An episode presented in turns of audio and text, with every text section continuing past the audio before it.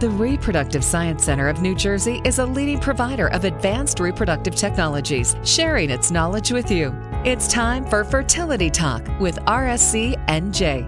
Here's Melanie Cole. Infertility is a medical and social condition that can cause considerable emotional and psychological distress to the couple that's going through fertility treatments. Here to discuss the psychosocial effects and aspects of fertility treatments is Doctor Alan Martinez. He's a specialist in reproductive endocrinology and infertility at the Reproductive Science Center of New Jersey. Welcome to the show, Doctor Martinez. So can stress levels influence the outcome of fertility treatments as well as contribute to the patient's decision to keep continuing treatment? Thank you for having me today, Melanie. I appreciate coming on and having the opportunity to talk. Uh, yes, absolutely. Uh, we believe that uh, stress does have a component um, with overall health as well as uh, fertility treatments and outcomes.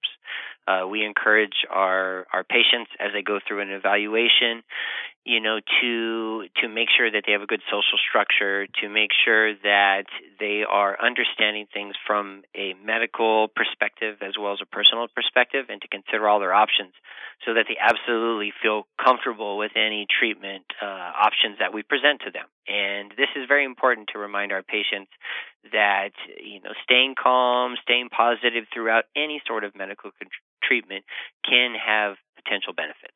Well, it's certainly an emotional type of treatment. I mean, you're trying to have a baby, so the ups and downs, plus there might be hormones involved. So what do you first tell them about what to expect as far as the people in their lives and those emotional roller coasters that could come from successful or unsuccessful treatments? So when I have the patients in the office and I will sit down with both Uh, a single patient, with same-sex couples, heterosexual couples, and I, you can really tell the strength of relationships oftentimes when you first have your initial conversation with them. So I think that's important to assess what kind of a social network and support network they have. I encourage patients uh, who are considering fertility treatments, especially if they're going outside of their significant other, uh, as far as like maybe they might use donor eggs or donor sperm in some situations, um, or even those who have been through multiple miscarriages, to consider speaking with somebody on who is a kind of a third party who specializes in this. And by that, I mean, there are fertility counselors that we use and utilize, recommend these individuals uh, sit down, talk with them, and they can often provide a very unique perspective and a, a form of social support uh, with our patients.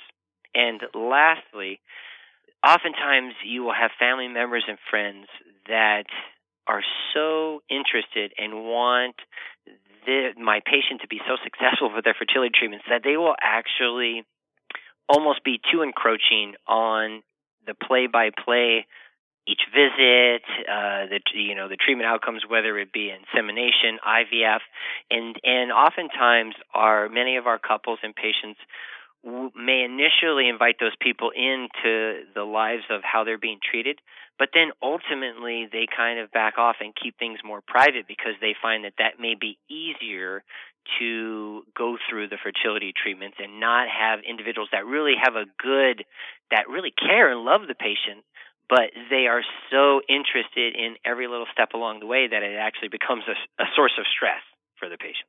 Well, that makes so much sense, Doctor Martinez, and also with the hope that comes along with fertility treatments. Your well-meaning relatives and coworkers and people that you've let into this information, they get hopeful as well. So if it doesn't work, then it, it's like you're letting other people down too. What do you tell them about letting those people in and, you know, that hope that goes around that can actually affect the patient? So I, I really sit down and I ask them, okay, well, who are you close with? Who do you talk to on a personal level? Is it a close friend, childhood friend, high school friend, whatever, adult friend? Is it the mother-in-law, the mother? And you really need to assess their reaction to that relationship, because some of them see it as an absolute source of strength. Others see it as, yes, oh, I I need to kind of keep this information because it is going to, in other words, stress me out in, in some instances. So it's it's really important just to have those honest conversations with my patient, and I think that's always helpful. And I, I let them know that they have to believe in the science, believe and establish the trust with their provider and with our practice, and as they proceed, believe that they're utilizing the medical technology and any assistance. It's not their fault. It's not anything that they necessarily did. They're going to follow the rules. They're going to come to their appointments. But at the end of the day, if they have faith in that, if they believe in it, that alleviates so much of their personal stress, knowing that they have advocate from a medical perspective. And then if they have people in their lives that they can use for a support network, that's great. If not, we can direct them to the licensed clinical social workers in our area that specialize in fertility counseling. And sometimes that's very, very beneficial, not only for the female patient, but for the male partner or same-sex partners. So what a good point. And if they are going to let people in, or if they're not, then what do you say to them about that feeling? Because I would imagine there's a big feeling of social isolation when you're going through that, and you look around at the parks and places and people with babies. And I mean, we've seen that in the media, and it can cause great depression, correct? So who do you guide them to? So assessing their own personal connections, if they have friends, family members, like I mentioned before, that is a great asset if they believe in it and if they think they can reach out to those individuals. I ask them, I ask them, do you have any friends that have been through any fertility treatments? Because the people that have been through it are the ones that are going to be a huge source of strength for these individuals. If they don't have that, then we have, and this is anywhere throughout the country and the world, there are plenty of counselors out there, you know, whether they are, most of them are psychologists, licensed clinical social workers that really have an interest in helping couples, patients navigate these sort of situations. And talking to somebody who's an independent party as a couple, as, you know, as as an individual patient can be such an amount of strength to for these individuals. So we have a list of local, you know, providers in the area that we know that they they can be very beneficial in alleviating some of that stress and really mentally preparing the patient to undergo any sort of fertility treatment that we agree to in the office.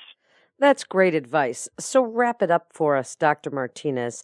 The psychosocial aspects, the feelings of depression and hope, the social isolation, and yet maybe sometimes over-inclusion of all of these loved ones and well-meaning relatives that ask you about it all the time and how's it going.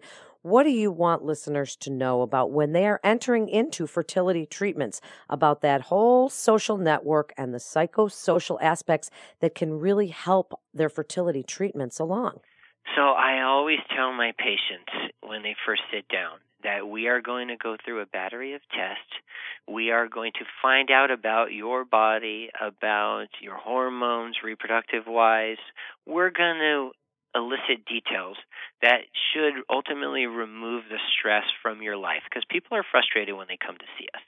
So I say it's going to be a logical progression of tests that we're going to get information. We're going to summarize that for them. We're going to work as a team with them. We're going to be advocates for the patient from a medical perspective as well as a personal perspective to a certain degree, and that they are not alone, and, and that nothing that they did contributed to their current state of needing help.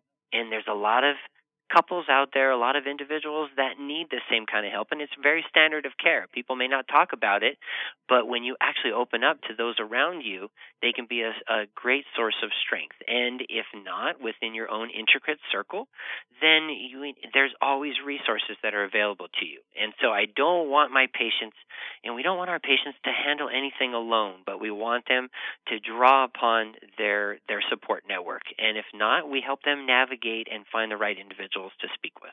That's such important information, and what a great topic to discuss for all of these couples going through fertility treatments. Thank you, Doctor Martinez, for being with us today. This is Fertility Talk with R S C N J, the Reproductive Science Center of New Jersey. For more information, please visit fertility n j dot com. That's fertility n j dot com. This is Melanie Cole. Thanks so much for listening.